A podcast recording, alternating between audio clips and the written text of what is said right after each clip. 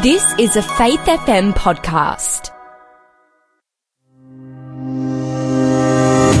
You're listening to The Faith Experiment with Robbie Berghan, right across Australia, right here on Faith FM. Hello there, and thanks again for joining me once again. I'm Robbie Berghan, and you're listening to The Faith Experiment. And today it's a bit of a milestone here on The Faith Experiment because today is episode number 10. And I'm calling this episode Purpose and Failure. I want to thank each and every one of you who have been tuning in for the past 10 weeks to hear the details of my personal experiment with faith. This is a show about exploring and experimenting with faith, and over the past 10 episodes, I've been sharing with you how faith crossed my path, how it came across my radar, and how at each step, as I was finding more information, as I started to test claims, delve into ancient civilizations, to study from various sacred texts, I started to perceive changes taking place in my life. If you're joining me for the first time, this show is not talking about theories and dusty old books. It's about real life. My real life. And so far, I've been taking you through how I went from a non-believer to a faith experimenter. Well, I'd love to hear from you today where you're listening to the Faith Experiment from right now. Let me know by texting me on 04888 45311 or email me on robbie at faithfm.com.au or message me on the Faith FM Facebook page. Now, on this episode of The Faith Experiment, I have a great ebook to give away called Purpose, Failure, and Hope. It's a book written in a commentary style and covers much of the content in this episode. So stick around to get the code word during the show. You'll need to text the code word to 04888 45311. So save the number in your phone 04888 45311 and wait for the code word. Now, in the last episode, The Terrorists Behind the War, I shared how the world was obsessed with the war on terror, and everyone had a theory on who the terrorist behind the war really was. Everyone from presidents and prime ministers to kings and queens to the average person on the street, we could all see a struggle every day as it played out right before our eyes. It was like there was something bigger than just this new anthem for our generation, terrorism. It was like there had always been some kind of disturbance in the human story, or, to quote Star Wars, a disturbance in the Force. It was almost like humans were naturally inclined for brutality. I mean, after all, the history books are full of stories of war, and this is a war between humans.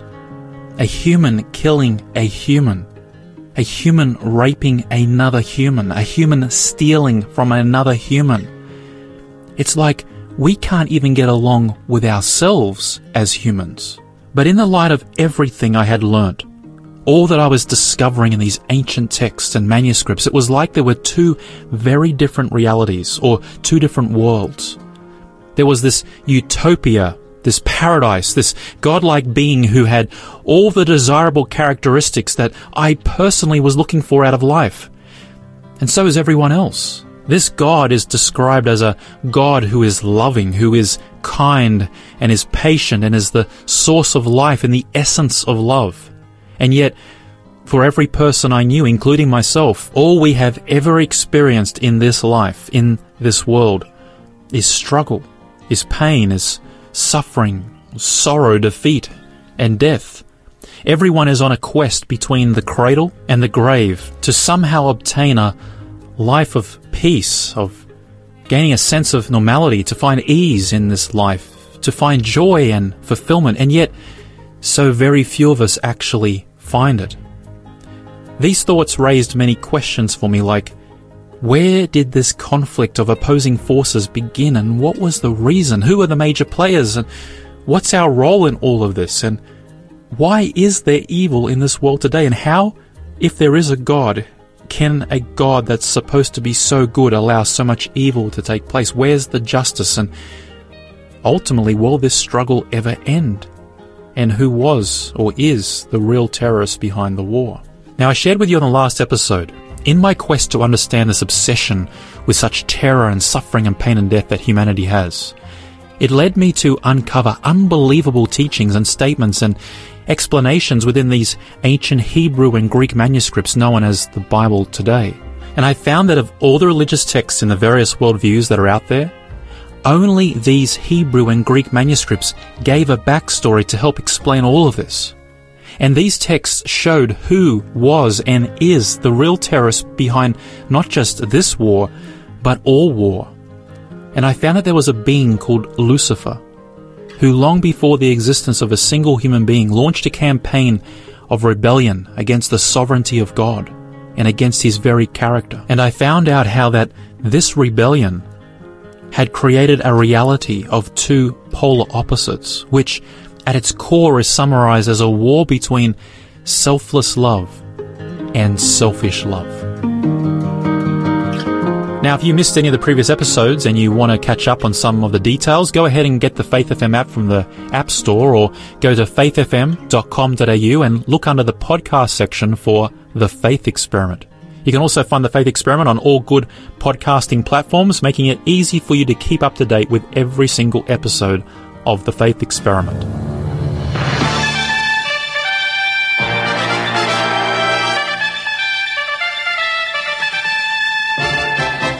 Tonight, touring the tragedy, John Howard warns of more terrorist attacks in the region. Honouring the dead and injured, an emotional memorial service in Bali, and firefighters battling the blaze that claimed a life near Stanford. Good evening, Rod Young with ABC News. A grim. November 2002. I'd been on this quest for a little over 12 months. You know, life is a strange thing. It's so unpredictable. Just when you think you've got it all figured out, you think you know where you're heading. And just like that, literally your whole world can change. Just a year earlier, I was a skeptic who didn't believe in the existence of God. And I felt assured that with the advancements in the technological revolution that was happening, that humanity was on the verge of solving life's biggest problems. And with the comforts of my new home and new car and every luxury I could ever want, I was sure that my destiny was within my control. And that because of my drive, my quest to excel, my desire for perfection, perfection in the details, because of my effort, because of my business smarts, the future looked exceptional. You know, they say that the difference between a successful person and an unsuccessful person is that a successful person knows who they are. And it's that knowledge that drives their purpose. Often when we meet people, particularly for the first time, there are a sort of set of standard questions that we like to ask each other, which helps us get to know who we're dealing with very quickly so that we're able to know where to position ourselves within the social hierarchy of this new relationship. For example, I want to know if this guy that I'm meeting, is he from a better school than me? Does he have more strength than I do? Does he have more money than I do? Does he have a better job than me? Does he have better connections than me? Are we equals? Am I superior? Is he superior? All of these assessments we make in split seconds as we start conversations with strangers. Some of these questions are things like, obviously, what's your name and what do you do for a living? Where do you live? What school did you go to? And the answers to these questions help us to quickly assess our relationship based on our social hierarchy. If you met me in the early 2000s and asked me my name, obviously I would say it's Robbie.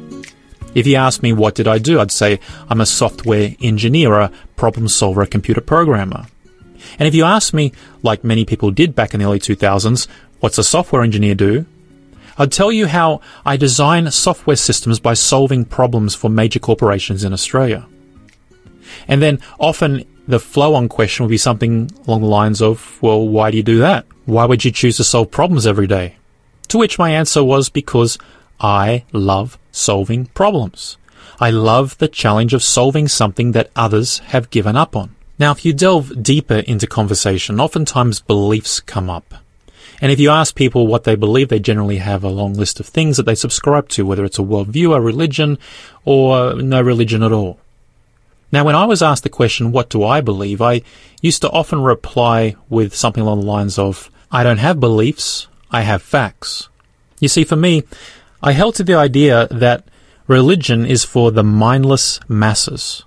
and that the basis of life is, in essence, a collective thought that transcends time and space. I know what I know because of previous generations, what they discovered and the knowledge that they passed on, and generations after me will know more because of what me and my generation have learnt and passed on. And it was my view that education was the most valuable instrument humanity had.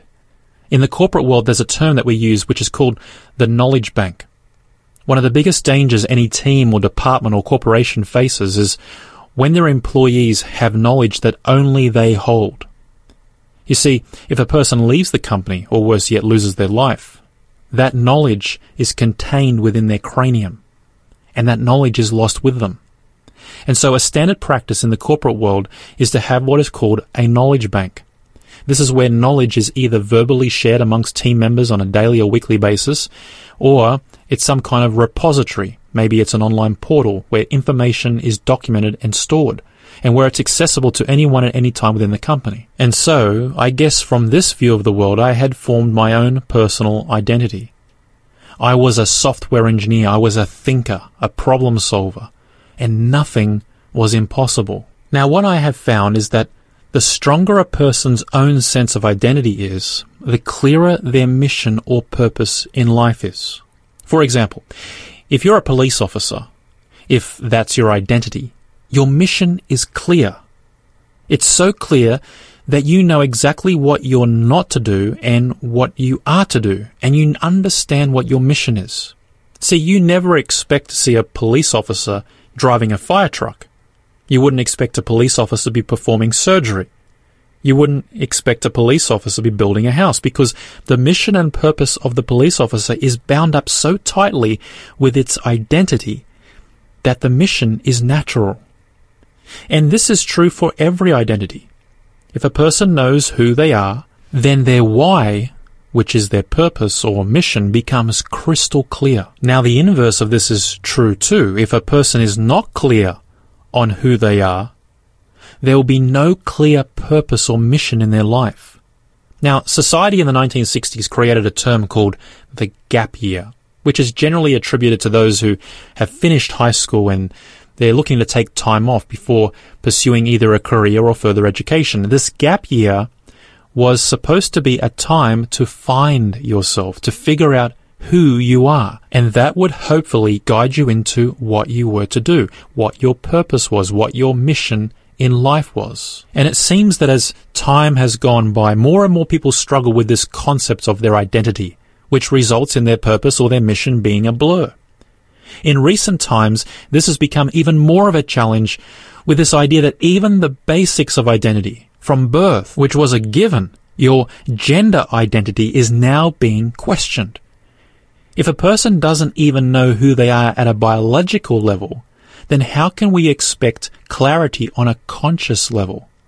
And so, as time progresses, we see more and more the effects of this ambiguity of identity. Whole generations have now lost sight of their mission, of their purpose, and we give them labels like Gen Z or millennials. We call them lazy. We create memes. We have a laugh. But humanity is reaching a tipping point. But I'm digressing. Let me take you back to 2002. Before this experiment, this faith experiment, my identity was clear to me. I knew who I was and I knew what I was. And in knowing this, I had a clear sense of my purpose and my mission. My mission was to solve problems, design solutions, make the world a more connected place, using technology in ways that had never been conceived of before, to be at the cutting edge of the technological revolution. In the early 2000s, for people like me who were in the tech space, it was like we were living in the wild west of a new frontier. This was exactly where I was meant to be, and this was exactly my purpose. This was my mission. But over the course of this 12 month period, something was changing. I've shared with you previously that quote which says, one's mind, once stretched by a new idea, never regains its original dimension. This was most certainly true for me. Almost by chance, I came across this realm of predictions and insights to the future, which led me to the ancient Hebrew manuscripts, which took me to the Greek manuscripts, which caused me to question and ponder the other world views, which led me to discover the attributes and characteristics of God, which led me back to the idea of how can these claims be validated or tested, which again led me back to the Hebrew manuscripts and the claim that prophecy somehow was the key of unlocking the authenticity of the authorship of these ancient manuscripts, which took me through the validation of prophecies more than two millennia old. And again, it led me back to the Hebrew manuscripts and this picture or figure of God. And here I was faced with evidence that pointed towards the very possibility and perhaps the probable existence of God. Everywhere I looked now, I was seeing things in a new light. As I went across the road to Southbank Parklands in Brisbane for lunch, the trees, the trees which I passed every day before, began to look like complex organisms, with design, with intent. The very system of the leaves collecting photons from the sun and combining with oxygen and creating physical matter from the air. This was pointing to the fact that there was some kind of master designer behind even the tree. And then the tiny sparrow sitting on the park bench with its miniature eyes, wired to a bird brain, which was connected through electrical impulses to muscles and tendons attached to tiny little bones covered with feathers. That was all designed perfectly for efficient flight. How could this come into existence using the narrative that I'd been taught in biology about somehow this came through a process of mutation and evolution. Surely there was even a designer behind this tiny sparrow, even the wind, the gentle breeze blowing across the city. We all knew that it was the result of the change in a high and low pressure system with temperature variation between the sea and the land and how that resulted in wind. And yet, the complexity was all pointing to a master designer and a creator. You see, every single piece of perfect code I had ever seen or used, every piece of hardware, the circuitry, the computational power, every single piece of it, there was no doubt that there was a designer behind each and every component. Every piece of code I had ever written was exactly that. It was written with design, with intent, with purpose.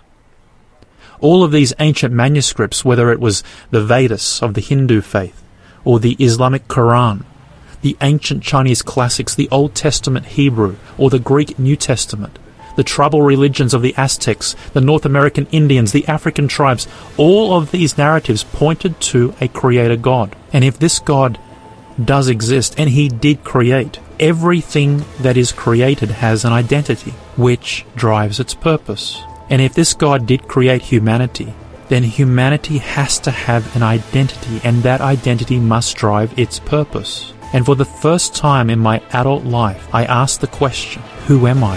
If God does exist, then what is my identity? And what is my purpose?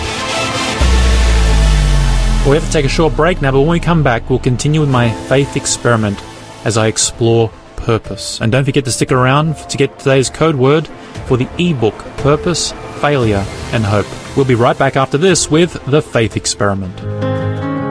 You're listening to The Faith Experiment with Robbie Berghan, right across Australia, right here on Faith FM. Connect with us via text message on 04 888 453 That's 04 453 or send an email to robbie at faithfm.com.au.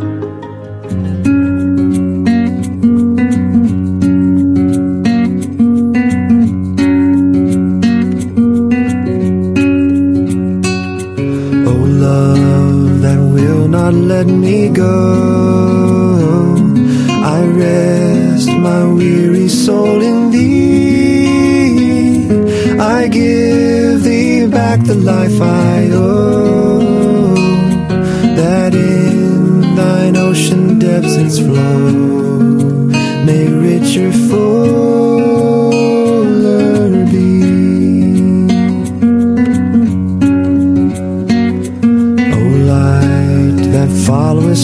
my way. I yield my flickering torch to thee. My heart restores its borrowed ray. That in thy sunshine's blaze its day, may brighter, fairer be.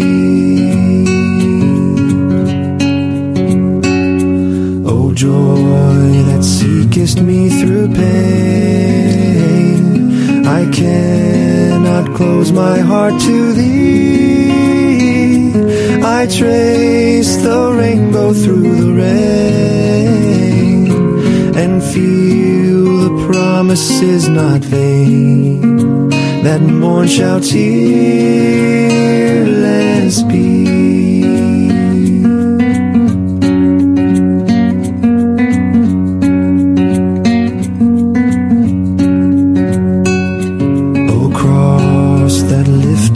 My head,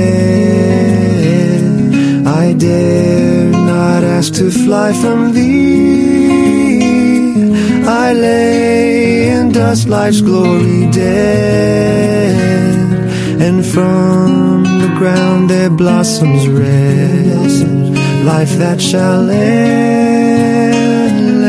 peace, life that shall endless peace,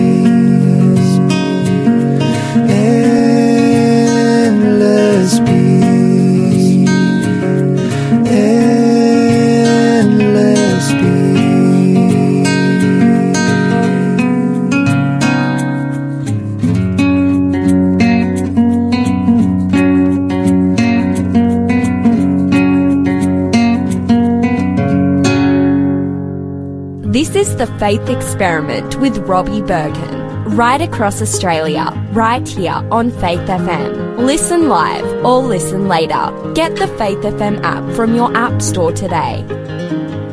Welcome back to the Faith Experiment. I'm Robbie Berghan, and this is episode 10, and I'm calling this episode Purpose and Failure. Now, remember, I have this great ebook to give away Purpose, Failure, and Hope, so stick around to get the code word during the show. You'll need to text the code word to 04 888 45311. So save the number to your phone 04 888 45311 and wait for the code word. Now, we're talking about purpose and failure. And before the break, I was sharing with you how over the course of the year 2002, the year that had passed since September 11, 2001, I'd been on this quest to understand, to gain insight, to make sense of what was happening in the world around me. And I came across so many different concepts and teachings and facts and figures that my world was slowly changing right before my eyes. And for the first time, I was asking the question, who am I? What's my identity and what's my purpose? I started to sense that this life that I had, that I was creating around houses and cars and money and travel was not quite the purpose I was meant to have anymore. I mean, if this designer, this master designer or creator is trying to connect with me in some supernatural, metaphysical way, then everything that I have ever held to as having value and purpose has just instantaneously become insignificant. It's almost like I don't belong here anymore. And so I found myself turning back to these ancient manuscripts, seeking to understand anything, anything at all that they revealed about purpose, meaning, and identity. What did they have to say about the purpose of humanity? As I shared on the last episode, I had found that according to the narrative, everything God had created was good, including Lucifer. But as God defined himself as good, he also defined the opposite, which he could say is bad or evil. And I saw that Lucifer chose to love himself more than anything or anyone, and by so doing, he created the very real and very tangible existence of selfishness, which is the opposite of God. And this demonstrated evil, this gave a tangible reality to evil. And what was fascinating was that this origin of evil began with angels in heaven, not a human in sight. However, today, you can see evil's effects everywhere in our world. The creation of our world according to the Hebrew manuscripts, came after this rebellion in heaven, after this great controversy started. And so, to get perspective on this story of how and when Earth came into existence, I started going back to all the world religions once again to see what they had to say on this topic. And not unexpectedly, not many of them had much to say at all. But I was quite surprised to discover that the earliest account of religious worship in China, which is found in the Shu Jing, or the Book of History, it records that in the year 2230 BC, the emperor sacrificed to Shangdi. That is, that he sacrificed to the supreme god of the ancient Chinese. This ceremony became known as the border sacrifice because at the summer solstice, the emperor took part in ceremonies to the earth on the northern border of the country, at the winter solstice, he offered sacrifices to heaven on the southern border. In one part of the opening prayer, the emperor would state, When Shangdi, the Lord so decreed, he called into existence heaven, earth, and man. Between heaven and earth, he separately placed in order man and things all overspread by the heavens. This idea of God calling things into existence is almost identical to the teachings of the Hebrew scriptures where it says, By the word of the Lord were the heavens made, and all the host of them by the breath of his mouth. And comparing this to the accounts found in the first chapter of Genesis when God created, it records that God said, which means that God chose to create using the power of his own words. Now, why is this significant? Well, when Jesus was teaching, he made a very interesting claim. He said that out of the abundance of the heart, the mouth speaks. You can read about it in Matthew chapter 12. This means that what's in the heart is expressed through our words. So, when God creates using His words, He's actually revealing what's in His heart, or what's in His character. So in a sense, God is trying to reveal himself through all creation. And his main message is his character, which is at the core love or selfless love, or love that flows outward to others. Now, perhaps one of the simplest and clearest verses in all of the Hebrew and Greek manuscripts relating to directly what the purpose of God creating humanity is can be found in the Hebrew text of Isaiah chapter 43 verse 7. Quoting God, it says, Everyone that is called by my name, I have created him for my glory. I have formed him, yes, I have made him. God claims in this passage that the reason he created humanity was for his glory. That is the purpose of man. That is why he was created. So the next logical question is, well, what is God's glory? Now, ironically, this same question was once asked by Moses. You can find the story in the Hebrew Old Testament book of Exodus, chapter 33. It says, And Moses said to God, I beseech you, show me your glory. And God said, I will make all my goodness pass before you. I will proclaim the name of the Lord before you, and I will be gracious to whom I will be gracious, and I will show mercy on whom I will show mercy. And the Lord passed before him and proclaimed, The Lord, the Lord God, merciful and gracious, long suffering and abundant in goodness and truth. So in responding to Moses' question, Show me your glory, God, God replies with what is, in essence, a list of his characteristics. So I concluded that God's glory is in fact his character, which means that God created humanity to reflect and display his character. Now, God creates in general to reveal aspects of his character. For example, if you look at a flower, it shows some aspect of God's character, perhaps you could conclude it shows his beauty, his simplicity. While if you look at a mountain range, you might say that it shows his grandeur, his strength. But the interesting thing is, is that when you look at a flower, a flower will always be a flower. Look at a mountain, a mountain will always be a mountain, which means that the characteristics that are revealed by a flower are static to some extent as to are the characteristics communicated by a mountain. But it seems that with humanity, God has intended to create something that is dynamic. For example, a human is capable of showing beauty, simplicity, grandeur, and strength. Maybe at the same time, maybe at different times. Humans have this amazing ability to reveal a full range, a full spectrum of characteristics. And what these manuscripts are stating is that this range of characteristics that humanity is capable of displaying is in fact God's characteristics. We are dynamic creatures. I remember one day reading a book on psychology, and I found that the word emotion comes from a Latin word which literally means energy in motion. And it's said that humans have the capacity through which to use energy in motion or emotion to dynamically change how we feel, how we act, and how we respond to any and every situation. And it seems, according to these manuscripts, that God takes the ultimate credit for that design. Now the question is why? Why does God want humanity to reveal His character? Why does He want us to be dynamic and be able to display a whole range of His characteristics? Well, the answer might be found in the Greek New Testament. We're describing the order of creation of Adam and Eve and the roles they have as husband and wife. The text state that the purpose of Adam and Eve and their roles was for the angels. You can read about it in the letter to 1 Corinthians chapter 11. Elsewhere in the Greek New Testament, we're told that this world is the study of the angels.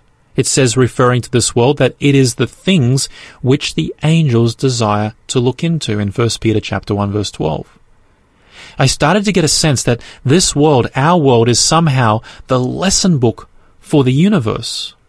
It seems that God's character is the theme which angels desire to look into, and it will be their study throughout all of eternity. Somehow also, the union between a man and a woman in the roles of husband and wife also somehow to seem to communicate the very character of God. Something that stood out in this biblical account for the creation of humanity was the account itself. This is what it says in the Genesis account, which is similar to the Quran and to the ancient Chinese. It says, God said, let us make man in our image, after our likeness. Let him have dominion over the fish of the sea and over the fowl of the air and over the cattle and over the all the earth and over every creeping thing that creepeth upon the earth. God claims that he created humanity in his likeness or after his image. And it seems that being like God is to have dominion. Now, what was fascinating with this is that the way this account describes it is actually the very thing that Lucifer desired. He desired dominion. And that's where this whole cosmic conflict or this great controversy began.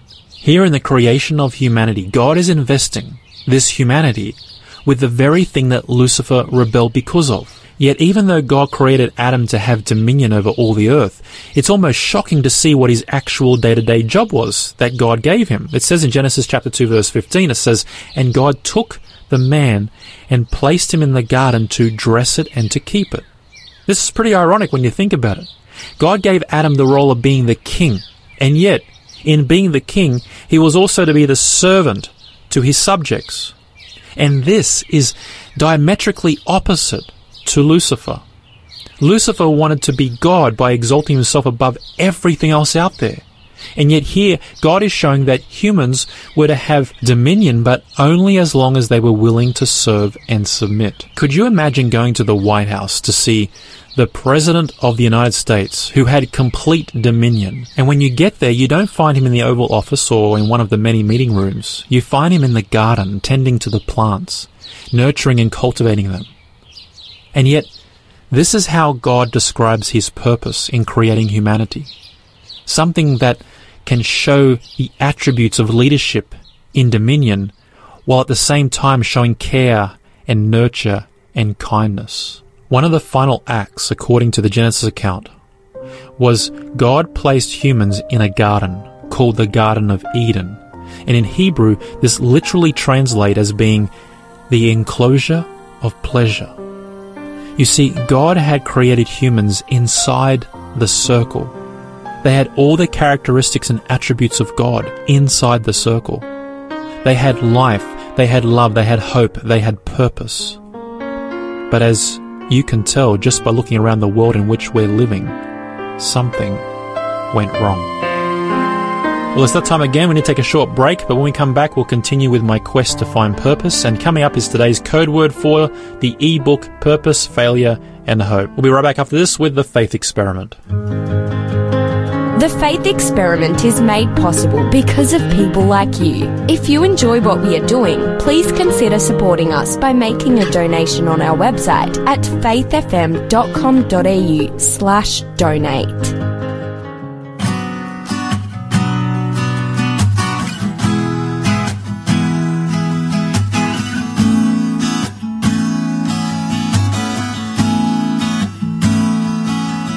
It's another brand new day, and there's so much to do.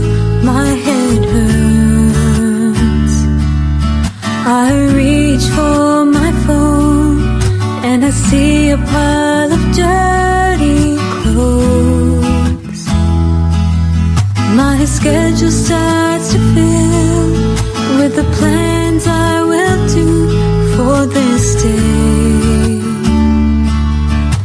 But God stills my voice, He calls. Won't you stop a while and spend time with me? Seek first God's kingdom and His righteousness, and all these things shall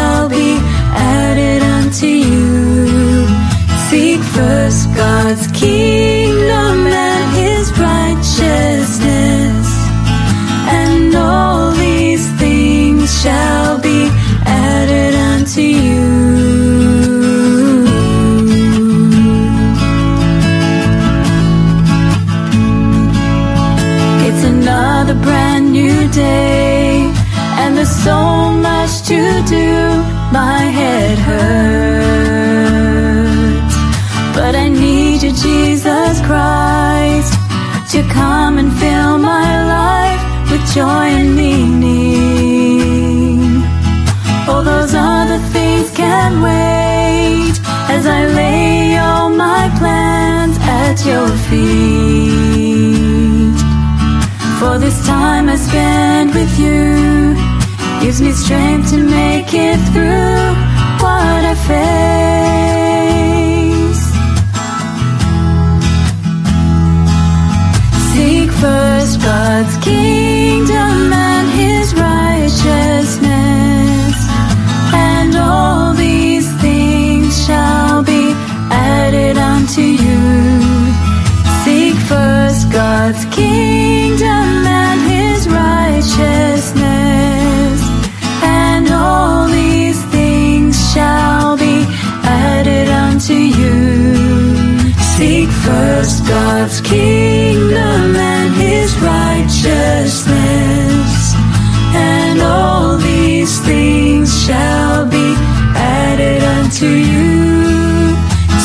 First God's kingdom and his righteousness, and all these things shall be added unto you.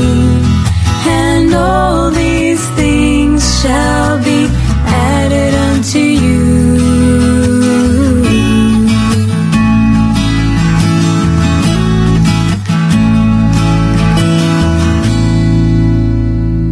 You're listening to The Faith Experiment with Robbie Berghan, right across Australia, right here on Faith FM. Welcome back to the Faith Experiment. I'm Robbie Berghan, and this is episode 10 of the Faith Experiment, which I'm calling Purpose and Failure. Coming up soon is the code word for today's ebook Purpose, Failure, and Hope. If you want to say the number 04 888 45311 into your phone, get ready to text the code word as soon as you hear it. And before the break, I shared with you how I was on a quest to understand the purpose of humanity from these ancient manuscripts. Because by understanding purpose, it might help me understand identity, and identity drives mission. And so I'd come to an understanding that the purpose of creating humans, at least to the biblical account, was that we were designed to communicate and reveal the character of God. And unlike a bird or a flower or a mountain or a tree, which communicates a static set of attributes, humans are designed for a dynamic range of emotions, allowing us to communicate various attributes and characteristics, which it appears was God's design and purpose. So where did it all go wrong? Well, according to the biblical narrative, after the angel Lucifer challenged God's character of selfless love and became the adversary, God's character becomes the center of this great cosmic controversy. In the Greek manuscripts of Revelation and of Jude, we're told that Lucifer was somewhat successful in his attack against God, and he manages to persuade one third of the angels to join him in his rebellion. It tells us things like angels did not keep their first estate, but left their habitation. And we're told that the devil drew a third part of the stars or the angels of heaven and cast them to the earth. Open rebellion had broken out in God's perfect universe, and God decides to demonstrate his character kind of by proxy to these unfallen worlds. And this was done by creating humans in his image after his likeness. Earth and humanity became a textbook to the universe on the nature and character of God. But now that Lucifer is sort of out and on the loose in the universe, he takes his mission to Earth. And that mission has one goal to deceive. The book of Revelation tells the story this way. So the great dragon was cast out, that serpent of old called the devil and Satan, who deceives the whole world. He was cast to the earth, and his angels were cast out with him. So at this point in the whole story, we have a selfless God, a selfish adversary, the devil, and we have this new species, humans, who are in the image and likeness of God and have been designed to be the textbook to explain the character of God. Now I've already shared with you as I've explored the world religions, and all of them agree that there's a state of humanity today which is very different to what it was designed for. The majority of worldviews identify humanity's core problem as being the result of selfishness. In fact, the Bible puts it this way. It says, all have sinned and come short of the glory of God. And before the break, we saw how that the glory of God is actually His character. So you could read the passage this way. Everyone has sinned because we've all come short of God's character. And I've shared how that sin is the crossing of the line, that line of the circle, where God put us inside the circle. And voluntarily going outside of the circle, as Lucifer did, was sin. But how did mankind sin? Now that Lucifer's rebellion was free in God's universe, God intended to demonstrate through the gift of free will that his new creations of Adam and Eve had freedom to choose to worship him. And this was at the core of Lucifer's sin. He wanted worship for himself. Humans were made in the very image of God, and we can see that expression of love in the form of one commandment given to Adam and Eve. The Quran puts it this way in Surah chapter 7 verse 19. God speaking, O Adam, dwell with your wife in the garden and enjoy as you wish, but approach not this tree, or you run into harm and transgression. The Hebrew scriptures add, And the Lord said to the man, saying, You can eat of every tree of the garden, but of the tree of the knowledge of good and evil you shall not eat of it, for the day you eat of it you shall surely die.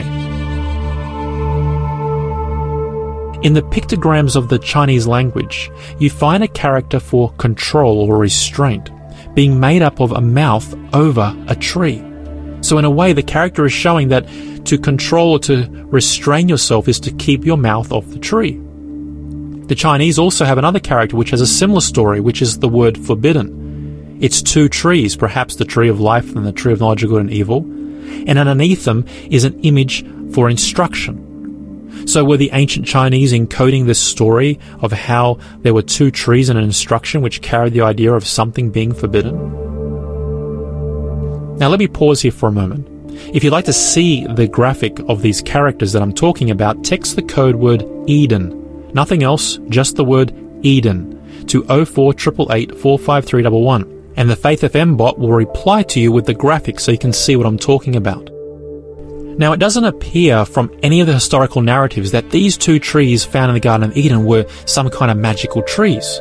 They simply seem to represent the freedom of choice. Remember that Lucifer has brought into existence a kind of second government to choose from and the trees, in a sense, represent something similar to the idea of voting. Whichever tree you choose to eat from represents the side you vote for. So choosing not to eat of the tree represents loyalty of mankind to God. So the big question is, what happened? Where was the failure? Well, it's time again to take a short break, but when we come back, we'll continue with my quest to understand purpose and failure. And coming up is today's code word for the ebook Purpose, Failure and Hope. We'll be right back after this with the Faith Experiment. If you have enjoyed this episode of The Faith Experiment, please help us get the word out by sharing our podcast with your friends and family. And don't forget to like us on Facebook. You take what is and you make it beautiful. When love floods in, we're restored forevermore. Ooh. We bread that brings the day to life with words that pierce the dark with light. Only by the blood With mercy strong to carry shame and it to a tree. Oh, you alone hold the power to redeem.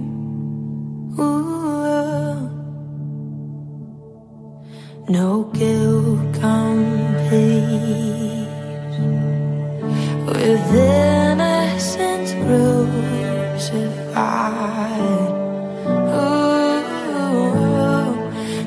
grave can hold what your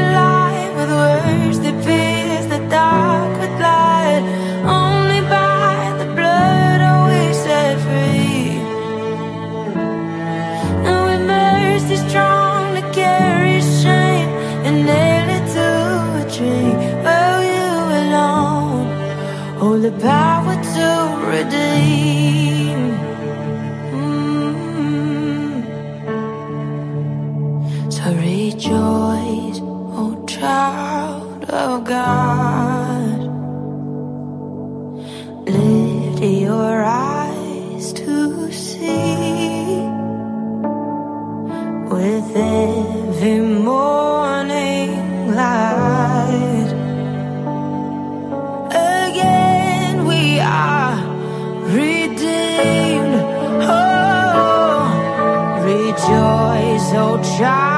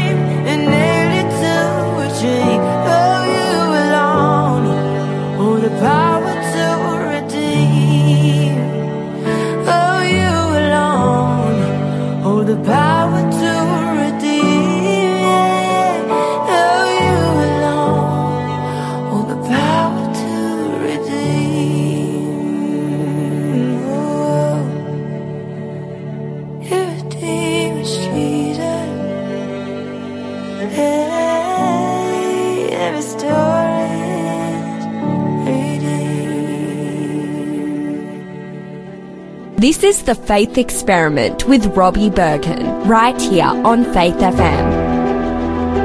Welcome back. This is the Faith Experiment. I'm Robbie Berghan, and this is episode 10. Coming up in just a few minutes is today's code word for the ebook called Purpose, Failure, and Hope. Now, I've been sharing with you how I was seeking to understand from these ancient manuscripts what they taught about the purpose of humanity and what was our identity. And before the break, I had come to an understanding that God has created us to be reflectors of His character, and we were to be a kind of a textbook or object lesson to the universe. And it appeared that Lucifer understood the importance of this new species, humanity, and it didn't take long until he shows up on the scene. Now I found that these two trees in the Garden of Eden were not magical trees, they just represented the freedom of choice. And it was at this point that the serpent shows up in the story. Now, it doesn't take much digging to discover that the serpent here in the Garden of Eden is a medium for Lucifer or the devil. It says in the book of Revelation that the great dragon was cast out, that old serpent called the devil and Satan, which deceives the whole world. So we see that one of the terms or names for the devil is actually the old serpent, referencing the account in Genesis. Now, most people, including me, had heard the story of Adam and Eve and the snake and the eating of the fruit. But as I examine the story across the various worldviews, I notice some interesting details. For example, the Chinese language once again has encoded elements of this account. The Chinese have a pictogram for the word tempter, and it's made of the character of a devil standing under two trees. So even today, every time you write down the word tempter in Chinese, you have to draw the devil under the cover of two trees. Absolutely remarkable. And then the Chinese have another pictogram for covet or covetousness, which is made up of the picture of a woman beneath two trees. Were the ancient Chinese depicting Eve under the two trees? Let me pause once again. If you want to see this graphic, text the code word Eden, E-D-E-N, nothing else, just E-D-E-N, to 04 888 45311. That's 04 888 45311. And the Faith FM bot will reply to you with the graphic so you can see what I'm talking about. I also found in the Quran the same account described in Surah 7, verse 19. Then Satan whispered to them in order to reveal to them their shame that was hidden from them, and said, Your Lord only forbade you this tree, lest you become angels or such beings as live forever. And he swore them both that he was their sincere adviser. So by deceit he brought them to their fall. When they tasted the tree, their shame became manifest to them, and they began to sew together leaves of the garden over their bodies. In all of the accounts, one common thread is that through this temptation, mankind succumbed to the ideology of Lucifer and joined the kingdom of selfishness. This is seen in Eve's selfish desire for self-awareness or self-exaltation. It can be seen in Adam as he selfishly chooses Eve over God. And by doing this, they both cross over that line, that line of the circle. And as soon as they do this, they almost immediately start displaying the characteristics of Lucifer. For example, after they sin, when God asked Adam what had happened, he showed selfishness by blaming God and Eve for his choice. And then Eve blames the serpent for her choice. As soon as they sinned, they started to show the characteristics that were outside of God, outside of that circle. After Adam and Eve sinned, now no place was found for them in God's enclosure of pleasure. And like Lucifer, they could no longer stay in their sanctuary state with God.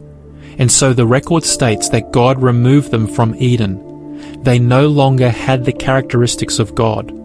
The Hebrew text state, so God drove out man and placed cherubim at the east of the Garden of Eden with a flaming sword which turned every which way to guard the tree of life. This is the same picture we see in the writings of the ancient Chinese. It says, because human beings had sinned, God ordered Shang Li to block the way of communication between man and God.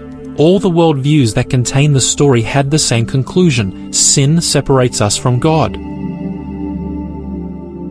Think of it like two magnets. If you hold them one way, they are attracted to each other and they're connected and they will stay that way. But if you take them apart and reverse just one of them, no matter how hard you try, you can never reconnect them. They only repel each other. And the Hebrew manuscript of Isaiah puts it this way But your rebellion, your iniquities, have separated you from your God. And so, mankind was created with an identity. They were in the image of God, after His likeness.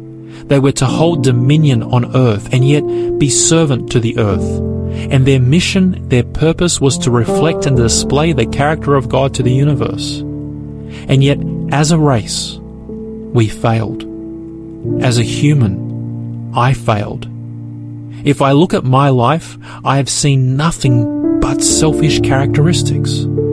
I've cared more about myself and my needs and my interests than those around me. I have come short of the glory of God. I have failed in my purpose.